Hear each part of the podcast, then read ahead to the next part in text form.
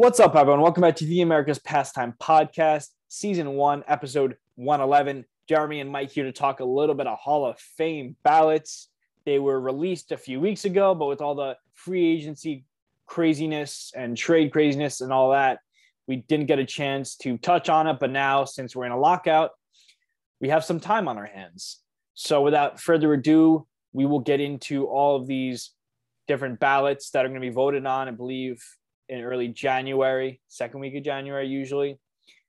And uh, this episode is basically just going to be us introducing the ballots, taking a look, an early look at who we think might be Hall of Fame worthy. And then we're going to have a later episode right before the ballot, the the winner, I guess, yeah, I guess you can call them winners, the the guys who make it into the Hall of Fame. You like before- Yes. Uh, once that's released, but right before that's released, we will release another episode. But, anyways, starting off with, I'll just list off these ballots here. So we first we have the 2022 early baseball era committee ballot, and from this ballot, this is one of those uh, veterans committee ballots where a small group of writers, I think, votes on one of these guys making it in. And we have 10 guys on this list and you probably have never heard of any of them. Bill Dahlen, Lefty O'Doul, Allie Reynolds, George Scalise, Vic Harris, Dick Redding, John Donaldson, Buck O'Neil, Bud Fowler, and Grant Johnson. And let me add for Bud Fowler and Grant Johnson, they're not even listing their stats on this on this ballot here. They've everyone else this is on baseball reference, and they're not even listing them. But um, just early thoughts on this early baseball era committee ballot. Any any names that jump out to you? Any guys that you think should make it just based on what you see off their stats? Because obviously you never saw them play, you never even probably heard of them. Yeah, I mean the only person I did know was Bill Dahlen, but uh, I, I honestly never, never really even heard of this like whole committee of, of guys getting in. Like you never even hear people like getting voted on, and but Dahlen's the only guy that I would even really give consideration here. But even he, even for like his standards of the time, like don't like stand out. I mean, for a guy who played like in the 1800s and was a career 272 hitter, like I'm surprised he even stayed in the league that long and had a career as long as he did. Like you know, back then it was 300 or nothing basically. I did But, Bill Dahlen. uh, that's a, that's a good question. So I'm pulling up Bill Dahlen right now. He played from 1891 to 1911. First, he was on Chicago. Is that the Cubs? Uh, it's Colts, actually. Sorry, he was on the Chicago Yeah. Colts. They changed to the Chicago Orphans in 1898, which is an interesting name. And then he moved to the Brooklyn Superbas, which eventually became the Dodgers, uh, from 1899 to 1903. And then, age 34, he moved across town to the New York Giants, went to go play at the Polo Grounds, which is pretty cool. Played for them for four years. Uh, then he went to the Boston Doves. And then he finished off his career back with Brooklyn. Uh, In his final two seasons, he had a total of a total of six plate appearances, three per season.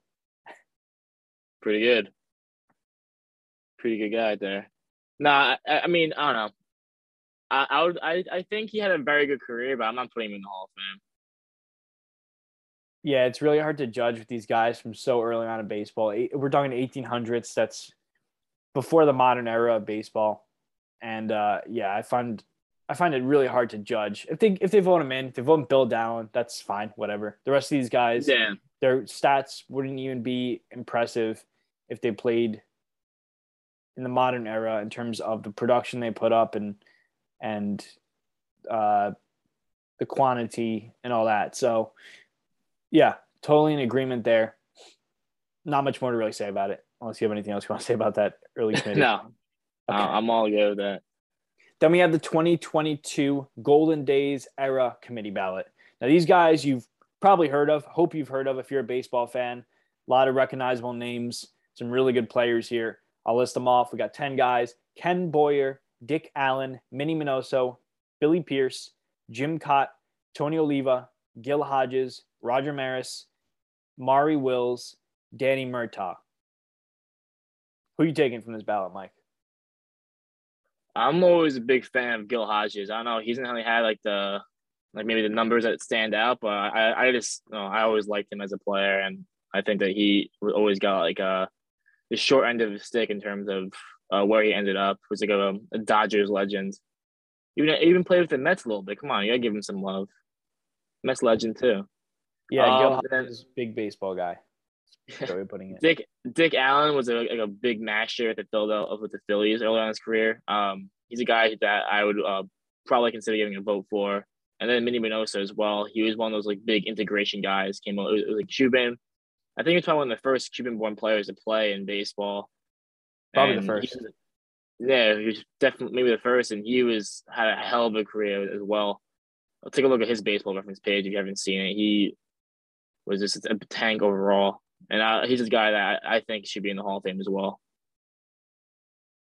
Yeah, uh, can't really argue with that for me, when I'm looking at this list, I think uh, Jim Kaat stands out to me. Dick Allen as well, just in terms of production. I would, I would, Ken Boyer to me, just not offensively, just not there. Career 116 OPS plus, 810 OPS plus, 282 home runs. He played for 15 years, so he doesn't really have the short career span excuse, if you want to call it. Dick Allen, also played for 15 years. Not as many. He got he was injured at times. Not as many at bats as Ken Boyer, but a 156 career OPS plus, which is really impressive. So if if Dick Allen gets it, or Minnie Minoso, Jim Kaat also just in terms of his quantity, played for 25 years, and then Tony Oliva was also a beast. Really, a, lot of these guys, I I can't, I complain if they get in. Yeah, they're all like baseball legends in own right. Like I, like I think that even like beyond a uh, standard, you know, baseball fan, that like those names are recognizable, and that kind of just shows like their legacy. Like I, I think that like Gil Hodges, Minoso, Allen, like if you're someone who just you know knows baseball history in like a very like 100 level course, like you know those guys. Yeah. So we'll see what happens with that.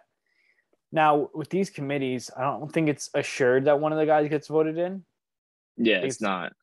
It's a possibility. So we'll see what happens. Hopefully, a couple of these, hopefully, one of these guys gets in. I think only one could possibly get in.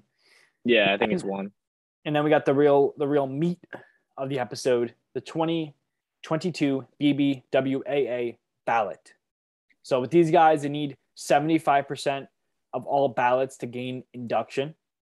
Mm-hmm. you want to start the you want to start with the newcomers because that's like the we got a lot of new guys this year per usual.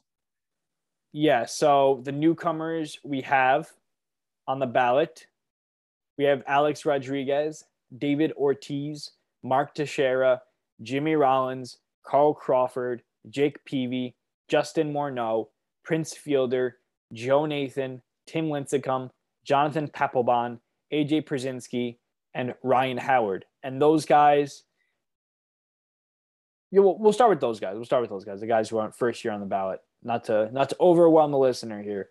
So with those, how many is that? I'm trying to do math here. One second. 13 guys that are joining the ballot.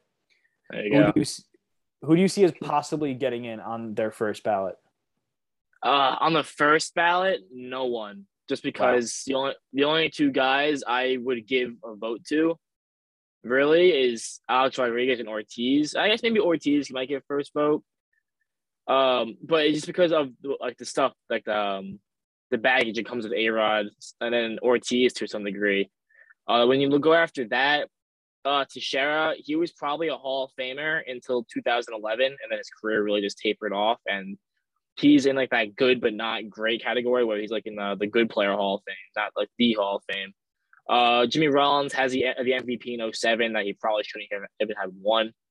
Uh, he had a really good career, compiled like very good counting numbers, but again, just kind of falls short of where I would put him. Carl Crawford.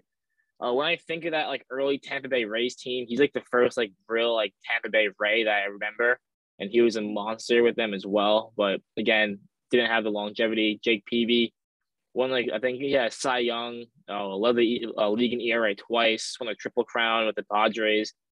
Again, had a really good start of his career. I think he won two World Series as well, but just didn't have the longevity. Morneau, MVP winner, Again, longevity wasn't there. Prince Fielder on that same Hall of Fame track like Teixeira, but you know injuries got to him and his production fell off. Joe Nathan, he's another he's a reliever that I would maybe like give like a, a vote so that like, he would stay on the ballot, stay above the five percent, so voters can have a second chance to like look at him because he's an interesting case in terms of relief pitchers. But again, not first ballot Hall of Famer. And then just to wrap up, Lincecum, Papelbon, Pierzynski, and Howard, all of them are very good players. The sample size is just too short, or this their collective numbers just weren't good enough to keep them on the ballot. I think. I think they're going to be one and duns. Yeah, I'm kind of in agreement here. I don't think any of these guys are getting first ballot. Now, the guys that have a possibility of getting in down the road are A Rod, Ortiz, and that that's pretty much it. I don't think any of these other guys yeah. are ever going to get even sniff the Hall of Fame. And half of these guys are probably going to drop off the ballot in their first season. The bottom guys that you talked about as we as we went down the list. Um, A Rod, interesting case. I think as he, he something similar to what we've seen with Bonds and Clemens is that as we get further down the road with him, as he gets more separated from the people that actually watched him, and the the new voters, more new voters get filtered in into who gets to vote uh, for these ballots.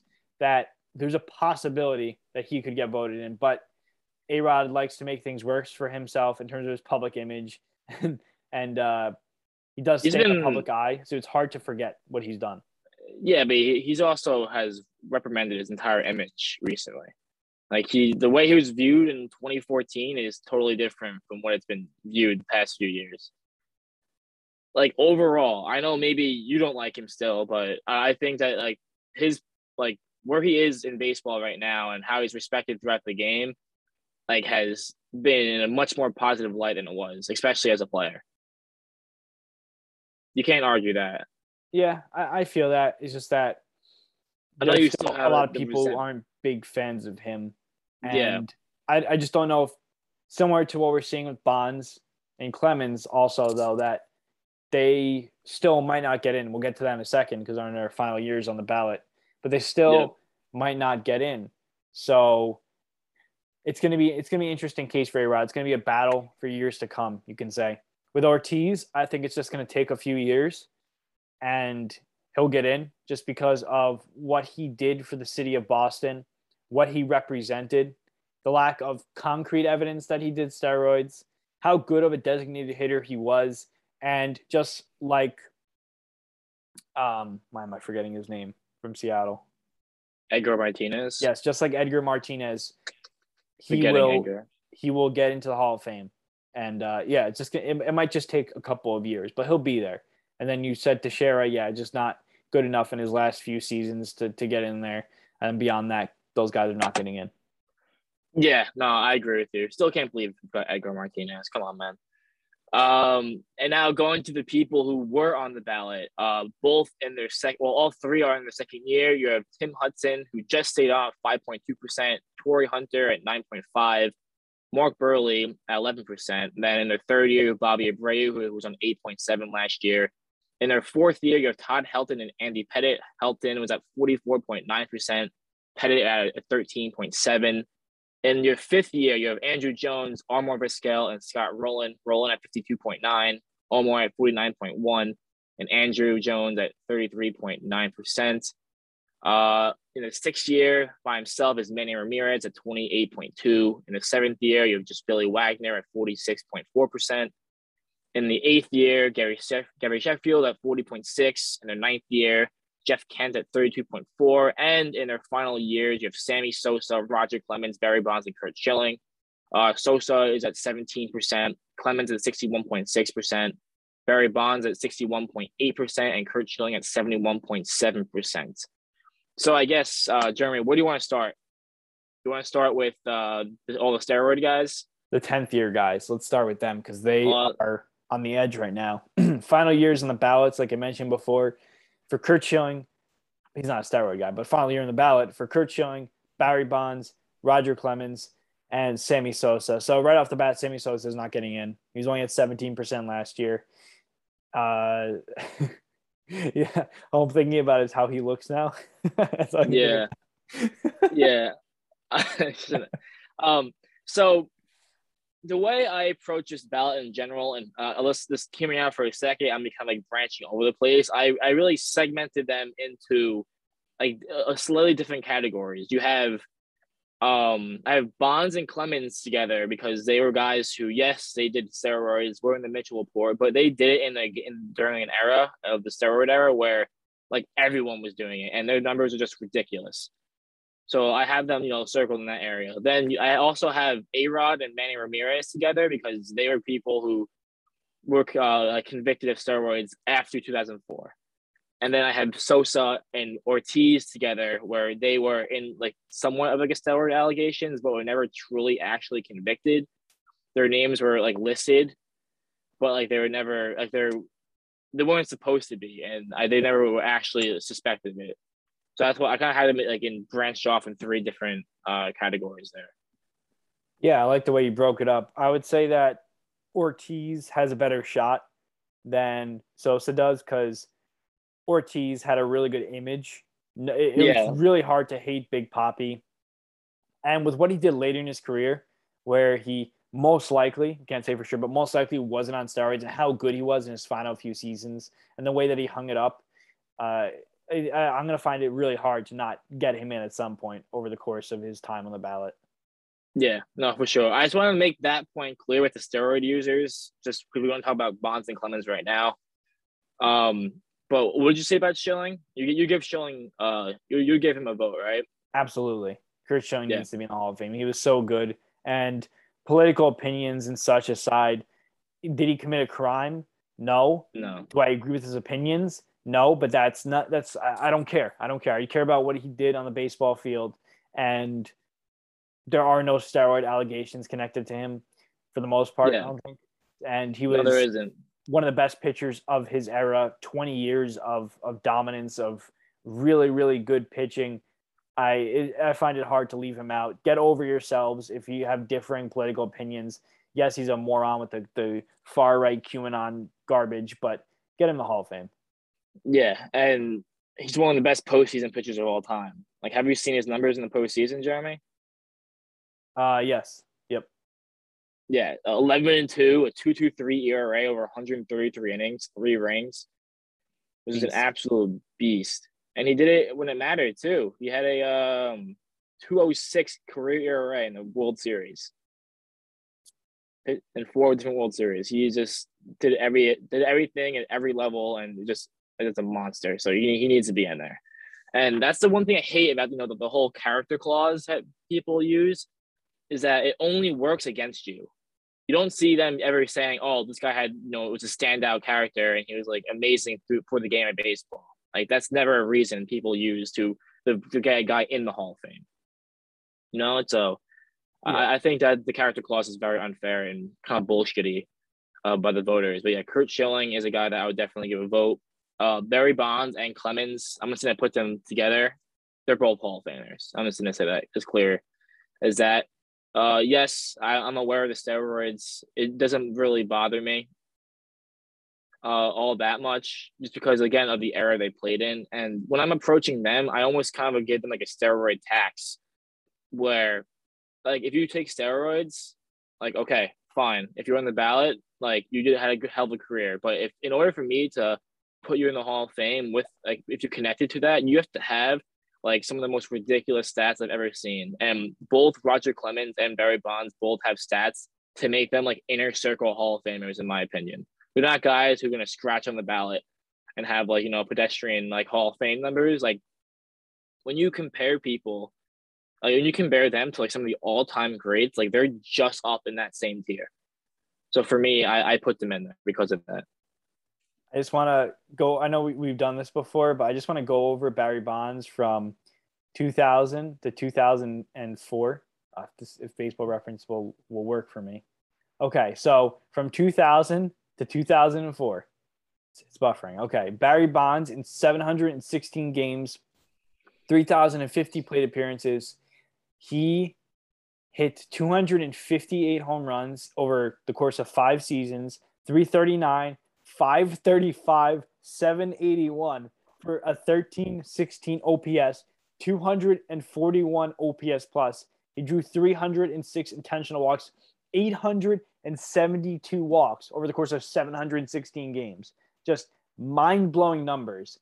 So maybe it was a question before that Barry Bonds was a Hall of Famer, and he probably was before that. But with that stretch that he put up in the early 2000s, you gotta you gotta put him in the Hall of Fame. Even in his final season, age 42, Barry Bonds 276, 480, 565 for a 1045 OPS, a 169 OPS plus.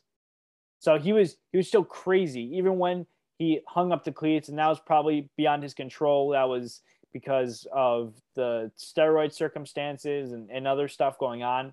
But Barry Bonds, yeah, we, we talk about character. I don't think that besides the steroid allegations, there are any character issues. He was a hitting coach for the Marlins a few years ago. He's been in the game. That's him personally is there, there are no issues there as far as I know. So Barry Bonds, he has to be in the Hall of Fame.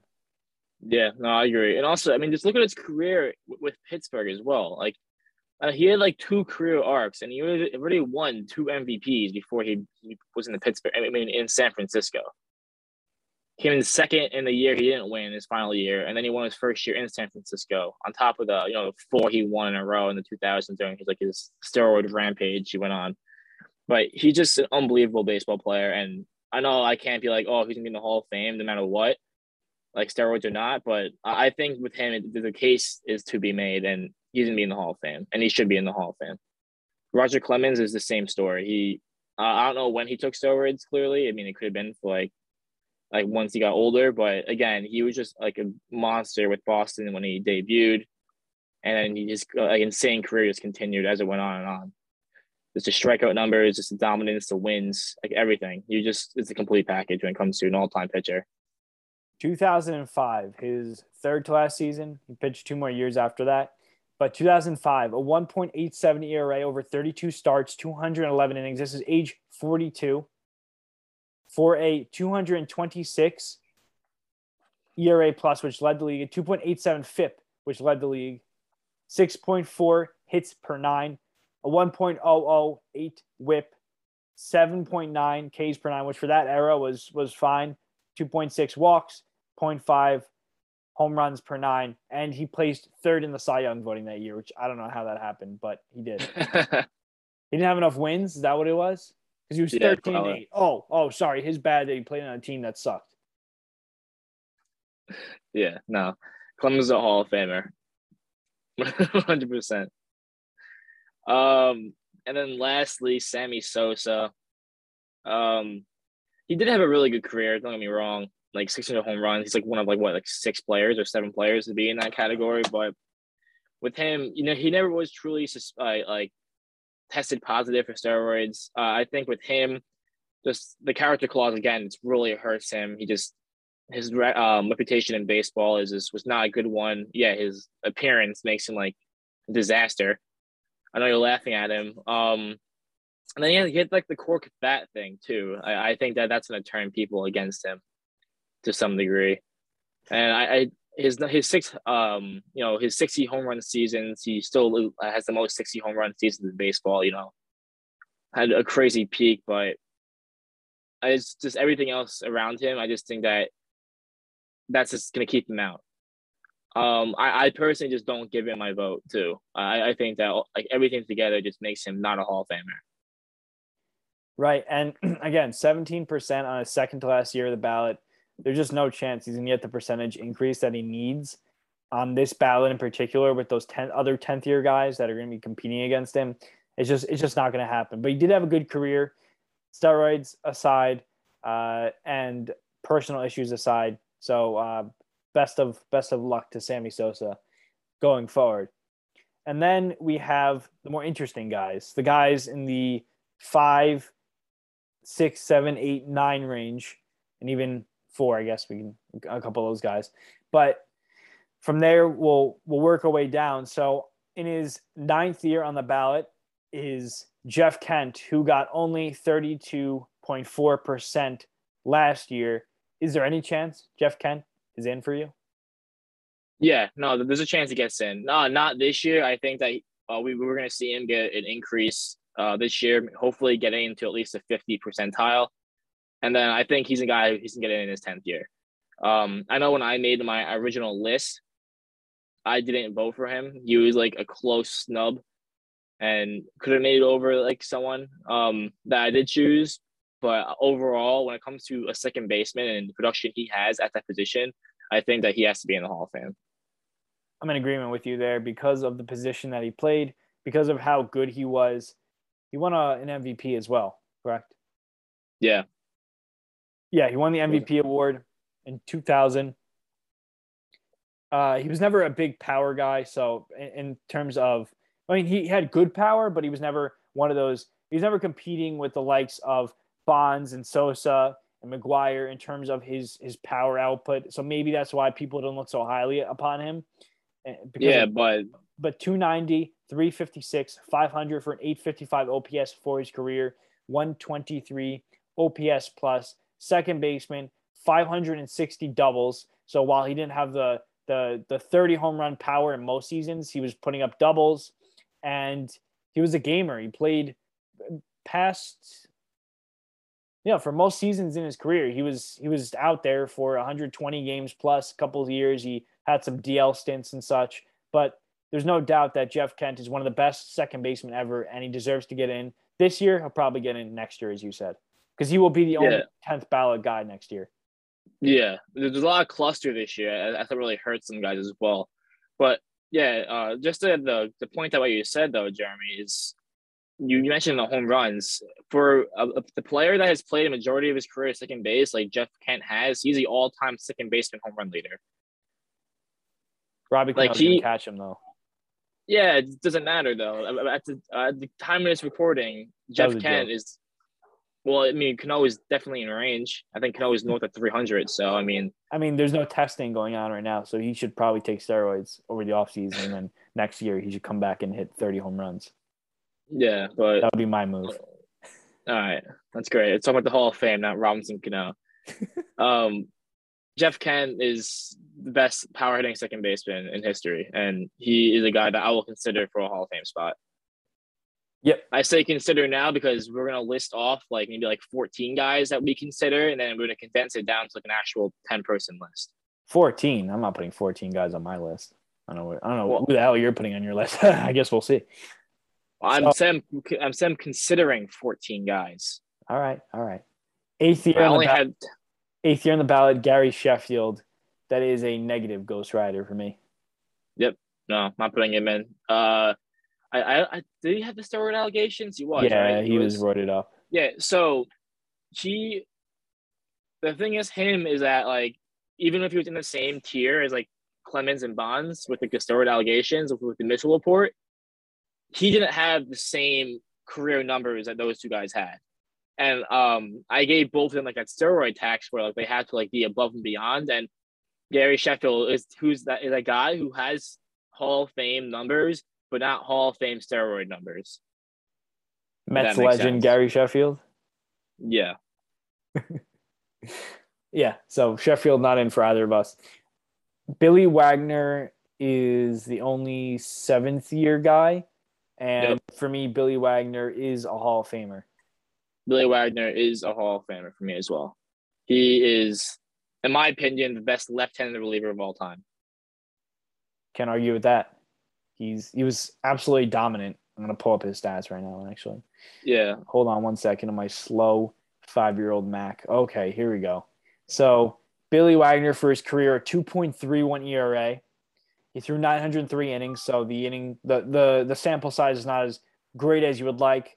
He had yeah, but it's the quantity, it's the quality of that sample yeah. size. I mean, the quantity itself for a reliever was actually pretty solid to play from 1995 to 2010, and then crazy, crazy. His his final couple of seasons from, I mean, I'm just looking back at it. At every single year, he was just absolutely dominant, except for one season in 2000. He had a 6.18 ERA and a 5.99 FIP with Houston. But other than that, every single year, his ERA was in the twos or even in the ones. And what I was going for there in his final couple years, and he probably could have pitched longer, uh, with in 2009 with the Mets and Boston, I believe he was traded to Boston.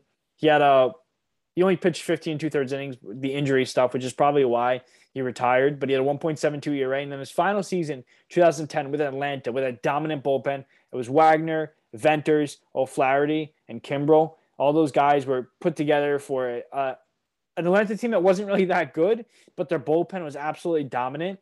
I think Freddie Freeman was on that team and Jason Heyward. Yeah. I, I want to say they came up that year.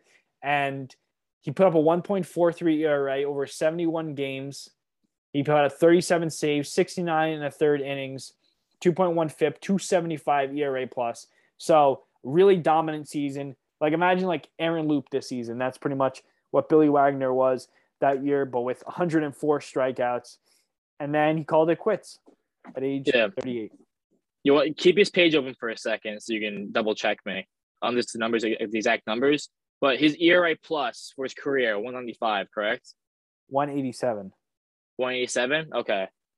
Um, so um with for pitchers with 900 or more innings, he makes that threshold just making it. He ranks second all time in ERA plus behind Mariano Rivera. And Mo's in the Hall of Fame, so why can't Billy be? Yes, exactly. So I mean, he's this. That just shows how dominant he was, and he was the second one. Trevor Hoffman, another relief pitcher Hall of Famer, his career ERA plus is 141. Yeah, I don't know if Trevor Hoffman should have been in the Hall of Fame. That's no, he should have been in the Hall of Fame. But this is the point. So uh, Wagner had 40, I mean, 13 seasons with 40 or 40 innings pitch or more, and all and his lowest was 141 ERA plus. Wow. Yeah, so I mean, absolute dominance. Just, yeah, he just that's what I'm saying. He was at for 13 seasons, he was at worst 41% better than league average. Like he is just a machine. It was an absolute, and he was also was like a crazy strikeout artist during a time when like strikeouts were like you know the K per nine and like the blazing fast 100 mile per hour fastball wasn't like a huge part of the game. Like he was, he was a, a, he was a modern reliever before that was the thing in terms of how you yeah. want your reliever to look and the strikeouts they put up. Yeah, basically. That's why he had that much success even in 2010 when the league was just starting to get to that, you know, crazy bullpen stuff. Like he was ahead of his game by like a whole generation of baseball. Mm-hmm in agreement there. Sixth year on the ballot for Manny Ramirez, and you said you grouped Manny and A Rod together. So yeah, is Manny getting in for you? No, Manny doesn't get my vote. The reason why I give A Rod my vote and I give Manny not my vote is I think that post Mitchell report and that whole era when you know it was made very clear you cannot take steroids a Rod was suspended once for that one year. Yes, I think uh, what's his name, Manny over here, tested positive twice. So I think the punishment, like he just kept, he did it again. He's a, repeat offender in that area. And then secondly, it just comes down to the, the, overall production. If you look at Manny Ramirez's like career, even like career war and his offensive numbers, and you stack them next to A Rod's, A Rod's outshines him in like every every like way. He has like 50 more career war. He has like 140 more home runs. He played like actually good defense, A Rod, for a majority of his career. Manny Ramirez was one of like the worst defensive players of all time. So like I like him at down, field in Boston. He was good. This, this when it comes down to it, A Rod just stands out way more than Manny Ramirez does, and that's why I give A Rod the vote and I don't give Manny the vote. Yeah, but Manny's still he's still playing. Not major leagues. I think he was last I checked. He was playing in Australia. I know that. I know he played yeah. in Taiwan the past uh, for a couple of years, and then he was playing in China. He was he's been all over the place. Good for Manny. He's doing what he loves. Why not? Yeah, exactly. just just not a Hall of Famer for me. But the the what was interesting about Manny is that in terms of the type of contract he got, he got one of those. He he was a pioneer for that. Him him and A Rod. I guess you can put him side by side in terms of big money multi-year contracts. Him, yeah, he he was, I believe he with Boston. The contract was traded to the Dodgers, but he signed.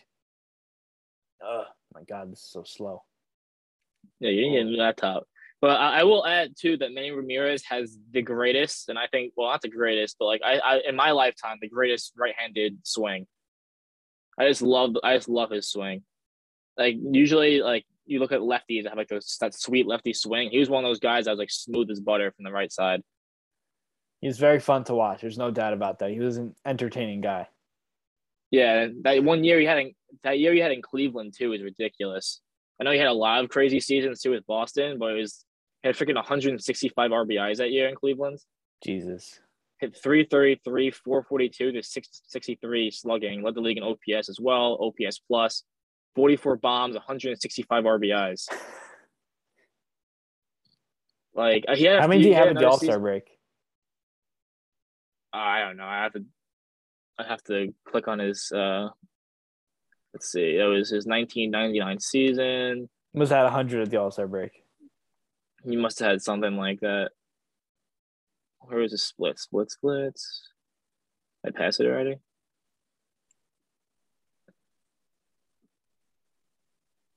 I think I passed this. I don't know where the splits are. There they are. Okay, fine. 1999.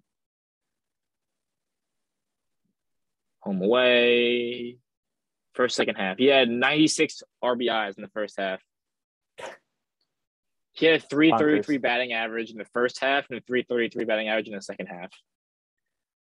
He so basically he had the he basically had the exact same season on both sides, just had slightly less power and RBI totals. But he because he played less games too. 12 less games. Crazy stuff. Crazy stuff. I remember Josh Hamilton had a, se- a season similar to that in terms of his RBI totals, but he fell off to only get 130 or 140.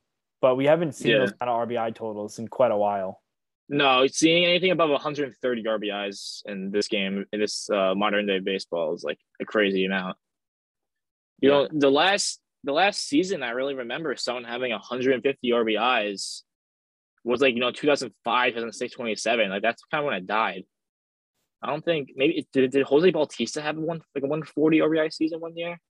Like he was 132 in his best. So I, I honestly, on the last season I remember, it honestly might have been A Rod. A Rod in 07 had 156, 152, something like that. He had a, he had a phenomenal year that year. Of course, aided by his whole PD thing. What was he on HGH at that point? I have no Testosterone? idea. Testosterone, something like that. No, no clue. I, but you give Manny, you give Manny a vote? Uh, I do not. Yeah. All right. Yeah, but he will get consideration because uh, Travis sent his, some of his guys, and he gave he, he votes Manny in.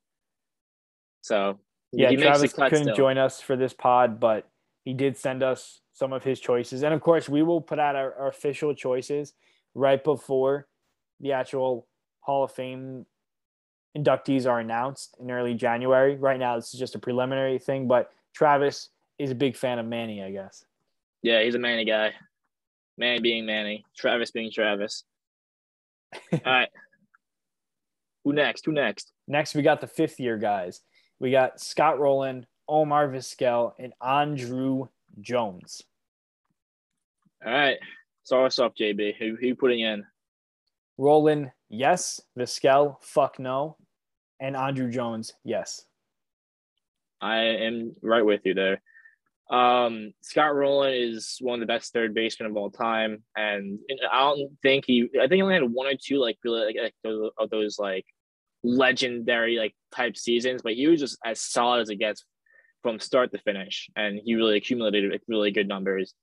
Uh, Vizquel, like I did give him some love last year before those whole allegations come out. I know you look at his offensive numbers and you're like, you're like hell no, but for a guy who again played like a, a very good defensive shortstop and wasn't like a complete burden at the plate, uh, that's why I kind of like liked him as a player and a potential Hall of Famer. But now he has no chance. The character clause. I know again I hate it, but when you do awful things like he did, you just there's just no place for you in the Hall of Fame. And Andruw Jones, I don't know why people don't give him as much love as he does. He is one of the best center fielders of all time when it comes down to it. His career didn't like really last as long as it should have in terms of like that elite production, but there are only four players in Major League history that have 400 career home runs and have 10 Gold Gloves, and that is um, fuck, I'm blanking on it, but he's the fourth one. I know it's um I think it's Willie Mays, Ken Griffey Jr., and Mike Schmidt. I think those are the three, and he's the fourth. From uh, first of all, just from what I, I didn't really see him play when he was at his peak defensively, but from what many people say, he was the best defensive center fielder they ever saw. A lot of people who know a lot about baseball, they they are in a in a common agreement with that with that idea. And from 1998 to 2000 and yeah, I'll, I'll give him 2007 because that was his last Gold Glove. He was the best center fielder in baseball over that 10 year stretch, and offensively he fluctuated. He he was not you know consistently uh, the best offensive player in the league, but he was very solid career 111 OPS plus. But his defense and the, the legendary status of it, I think, needs proper credit, and that's why I'm. If you if you look at his seven year peak, and and stuff like that, I think he's there for outfielders yeah, yeah. for Hall of Fame. Yeah, he makes a cut, and it's just the position he played too, like at center field. Like when I just look at other center fielders, especially around that time, like he's he stands up uh, and out right there. He's just he's just so good. He's just a good player. Oh, I, he's one of the guys I wish I got to watch play center field. Like I, uh, he's one of the guys I go on YouTube and be like Andruw Jones defensive highlights. And I'll just watch him play and just dive all over the place, catch literally everything. Seven year peak average Hall of Fame center fielder is 44.8. He is at 46.4. Center field, he ranks 11th all time in war, actually, out of 19, according to this, at 62.7. Yeah. The average is 71.9. I think that's really inflated by a couple guys at the top. What? Yeah. Like Mickey Mantle and, and other guys like that. Willie Mays. Willie Mays. Yeah. So he's he's there. He's he's definitely, in my opinion, a Hall of Fame center fielder, and I think it's only a matter of time before he gets in. Right now, he's sitting last year at 33.9%. He'll get another bump this year. He's still got five years to go. He'll get there eventually. I think he'll get there. There's some loaded yeah. ballots coming in the next couple of years. This ballot in particular is not loaded by any means. So he's got a chance to get a real nice little bump here going forward, especially I, with I the new, new I think his ballots. I think his ballots very loaded because you have so much congestion at the top. Uh, there are so many I mean, guys on this list. I mean, in terms of the guys that came in on the ballot, none of them are first ballot Hall of Famers. Meanwhile, you have those coming in, in the coming years. That's really what I mean by that. Okay, got, I, so, yeah, I just want to make that. I just want to make that clear. Uh, that, that clarify that because, like, I think his ballot is very stuffed up. It's very congested with a bunch of talent. I mean, the only so for me, the only guys who are possibly getting in off of this ballot this year are going to be those tenth year guys. Okay. I find it hard to believe that. I mean, maybe Scott Rolen. I'll, I'll say Scott Rolen, and then any of those tenth year guys: Schilling, Bonds, Clemens. Def, I think I think Schilling gets in, and then Bonds and Clemens have have a nice shot, and then Scott Rolen. That's who I what realistically that's what I think is going to happen. Then we'll see some nice jumps for Wagner and Jones and Helton will get a little bump, and we'll get to Helton in a second. But that's yeah, yeah. And then we're talking about Rolen. I think he's definitely a Hall of Fame third baseman. There's no doubt about it. Put him in yesterday. Put him in, and Omar Vizquel, no way. Yeah, I think uh, Scott Rolen ranks comfortably in, in, within the top 10 third baseman of all time. Uh, you look at like his career WAR at least. So if you give my slow computer a second for his career, he had 70.1 career WAR, and his ranked like eighth or ninth. He ranks 10th for third baseman. It says. Okay. Okay. yeah, I knew, I knew Yeah, the average third baseman in the Hall of Fame 68.6. So he's 70.1. He's above that. His seven year peak 43.6. The average in the Hall of Fame out of 15 is 43.1. So he's right there. He needs to be in. Yeah, agreed. So now we have fourth year guys, and there are two of them Andy Pettitte and Todd Helton. Todd Helton is a Hall of Famer. Andrew, Andrew Andy Pettitte is not. I'm in agreement there. Yeah, Todd Helton, he has that Coors tax on him, but he was he was just such a good player. And I and the thing too with Todd Helton, I actually saw him play for a while, and uh, I'm aware of kind of how good he was just based on what I saw, and that not the case for some of these guys who were later on the ballot. But 133 career OPS plus, 61.8 WAR. Played his entire career on the Rockies, which is really admirable. And he wasn't great his last really five seasons. He really fell off a cliff. He was injured and such. But his his peak during his nine during his 2000 season, 2001, 2002, 2003, 2004, and 2005. I'll call that his peak. That that six to seven year peak right there. He had OPS pluses of 163, 160, 148, 165, 165, 144. And that's accounting for park factors. That's accounting for the fact that he's playing at Coors. He was a fucking doubles machine. And he hit his fair share of home runs. Wasn't a big home run guy though. He loved that the the dimensions of Coors Field. He loved to take advantage of those. And for first baseman, he ranks 15th out of 21 first baseman in the Hall of Fame. So he's right there in the middle. 61.8 career war, 46.4, 46.6 seven year peak. For the first baseman in the Hall of Fame, it's 42.7. So he's well above that. I think Todd Helton needs to be in there. Yeah, I, I love how you call like not like a, like a big power threat for a guy who hit 369 home runs and had like multiple 40 home run seasons. For his era, for his era and where he played, I, I that's why. Okay, there you go. There you go. Yeah, He's I, also I think he's make that baseman. Hey, he was he's a very good player, and I mean with Larry Walker getting in too in his tenth year, we saw last year. Uh, I think the Coors effect and that is kind of taking less into consideration, and he had equally as good career as Larry Walker, so that's why Todd Helton needs to get in. Yep, agreed, agreed. And then we go to our third year guys. It looks like there is only one, and that is your man, Bobby A. And Bobby Abreu, what's your take, Mike? Uh, to me, I put him in the Hall of Fame. Not he's not gonna get this year. He's another guy who has not have to be on the ballot for a long time, maybe like his eighth year or something. But for a guy, he is in like a similar like threshold as Scott Rolen, in my opinion. It was like very similar careers in terms of production wasn't the same defender as Scott Rolen, which is kind of what hurts him a little bit. But as an offensive threat, especially, there's not a lot of people that played during that era that was good as him. Um, since integration, only two players have a higher on base percentage and have more stolen bases than him. He finished with 395 uh, on base and 400 stolen bases. And Rickey, it's only Rickey Henderson and Barry Bonds who have done more in both those stats my fondest memories of Bobby Abreu are his 2014 season on the Mets, where he was overweight and he was not stealing many bases. He had one stolen base that season, but yeah, his yeah.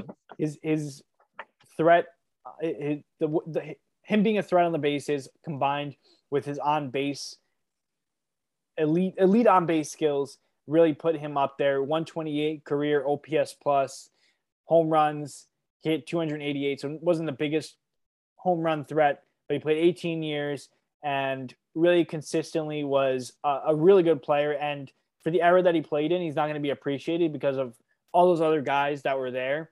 But in the modern day, Bobby Abreu would be one of the best players in the game. He's, I don't know, what would you say his comp is to a, a, a current player? Current player? That's tough. Just because of his walks and his on base really puts him like a really different tier. Um, I mean, I'm not afraid to call him like a, a discount Juan Soto with his approach. I like it. Like obviously, I think Soto's a better hitter, but I mean, this guy had like multiple seasons of 40 doubles, a lot of seasons in the 20s and 30 home runs. Uh, he's faster than Soto. I don't even know. I, It's kind of hard to make a comparison, honestly. I don't even like my Soto comparison anymore. He's a player within himself. He's his own kind of thing, Bobby Abreu. Very unique. Like I'm looking at it. I'm trying to find like an outfielder who hit like decent power and stole, but like no one really put up that production for just as long as he has in this recent like day. I'm blanking on. Like I know like Lorenzo Cain had like a one season that kind of compared to that, you know, that that stole bases too. Like it's just it's just hard. Like the stolen bases especially kind of just makes him in like his own tier, and that's what makes him like a very unique case and a very good player. Yeah, his his again how good he was stealing bases. You know, they say you should. I think be- I, I think I got I think I got it. Prime Andrew McCutchen. I like it. I can see that. But again, with McCutchen, he did it for five years and then he fell off the map. Bobby Abreu continued it for well into his 30s and into an era where stolen bases weren't as much of part of the game.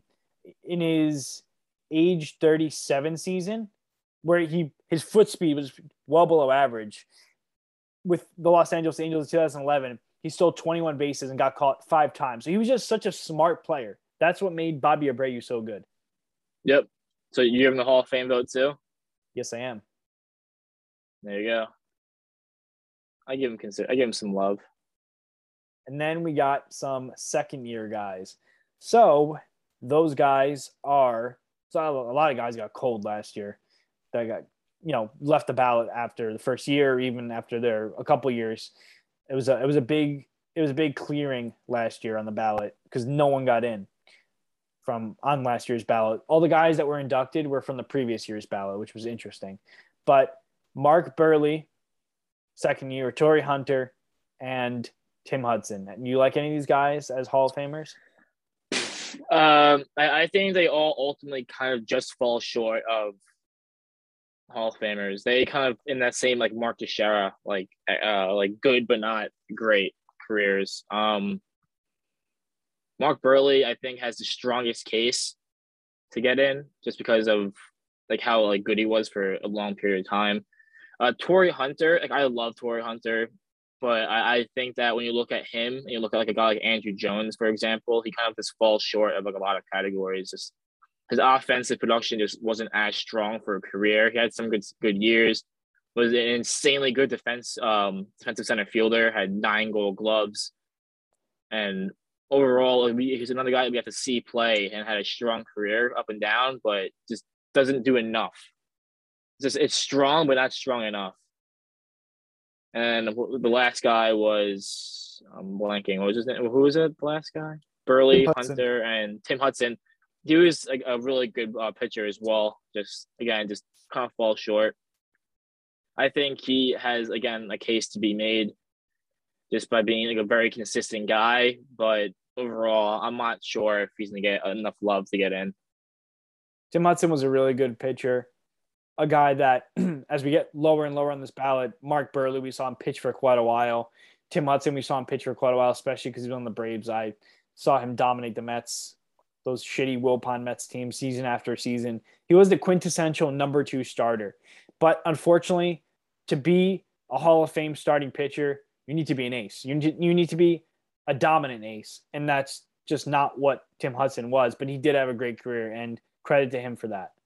Yeah, no, I agree with you. And sometimes players like him do get love, but just if you look at him and just you know compare him to like a modern day player, I think that he would get a lot more love than he is because you know he's part of that like old era of baseball, even like the '90s, where he just chucked up innings and like very efficient innings. And I think that he would be much more appreciated now than what he was when he played. I think that's kind of what hurts him the most. Same thing with Mark Buehrle. The 200 inning streak that he had, just absolutely bonkers. From 2001 until 2014. So that is how many years? Like I'm not good at 14. math. 14 years. Mark Buehrle, 14 years straight, 200 innings pitched. I mean, that's just crazy. And then in his final season in 2015 with Toronto, he threw 198 and two thirds innings. Yeah, no, he's just guys like that. I just love, man. Just complete grinders, and all three of them really uh, have like a special place in my heart. Only it's because of maybe I'm biased. I mean, I like they. I grew up watching these guys, and that's kind of where a lot of these first year players too come in. Come in where I'm almost like, oh my god, like Carl Crawford's on the ballot now. You know, it's been like it's just crazy to see like I'll tell these names, but all of them are very like good players and are worth consideration, and that's why they survived to be on the ballot for a second year. And I think that you'll see him again next year. Did you know that Mark Buehrle played a season on the Marlins? Yeah, he did. I don't know if you remember this, but the, the Marlins had that big The fire sale. offseason. I mean, uh, They- they the- had the- a big offseason 2011 to 2012 when they moved into a new ballpark. They signed Reyes, they signed Marley, um, Buehrle, they signed And he Josh fell. Johnson. Uh, he fell. and- was that? No, they didn't sign Josh Johnson. He was on the team already. He Well, they he re-signed fell. him. They re-upped him. Oh. He was he was a free agent. They re-upped him, Oh. and then yeah, the next offseason they had a fire sale and got rid of most of those guys. It was just a, a fucking disaster. That was when Loria Yeah, was the yeah,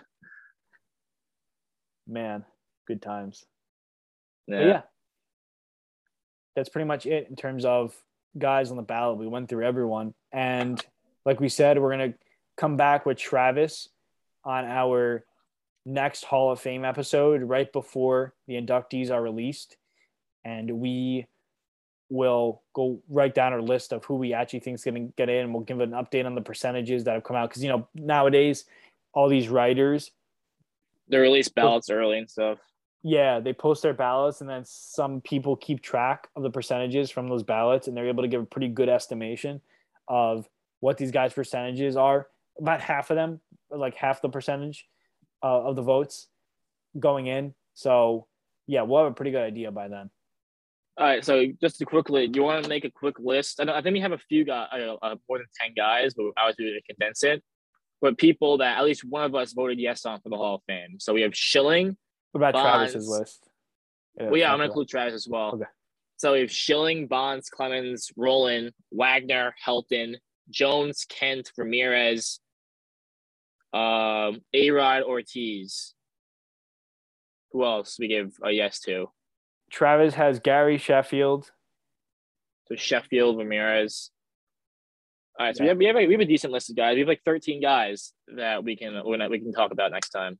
Yeah, The next time we'll come with our own personal list and then we'll come up with an AP. We'll we'll debate a little bit and we will come together, the three of us, for an APT ballot, which we will post.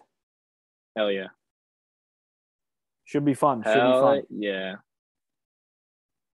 Yep. So with that, any closing thoughts, Mike? Any closing thoughts? Any closing thoughts? Um, still can't believe you forgot who Edgar Martinez was. I never saw him play. What do you want from me? Doesn't matter. He's like the best designated hitter of all time. Nah, He's one of the best- is. Nah, Edgar Martinez is a better hitter. Albert Pujols is the best designated hitter of all time. Robinson Cano. all right. right here first. Jeremy thinks Albert Pujols and Cano are better DHs than Ortiz and Edgar Martinez. No, no, no, no. The best designated designated hitter of all time is Pete Alonso, right? Because Dom Smith's going to play first base. Pete Alonso. No, the best designated hitter of all time is BJ Upton. Oh yeah, of course, absolutely. He was, he was actually he was actually part of that Braves team you mentioned. That was during that weird era when they signed. I think they signed BJ Upton like They signed 2011 yeah, both. Uptons. They traded for one. They signed the other one, right? Yeah, What a team! And then they had the whole incident with against the Cardinals where they're throwing stuff on the field, the beer cans, the Braves Oh my god. Oh my god. Yeah. Throwback, What- throwback. What a disaster that was. Yep.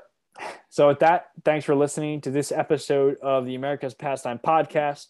Hope you enjoyed. We'll be back with more content during this lockout, any news that we hear, and all of our other stuff that we put out there. So hope that you guys tune in and have a good one.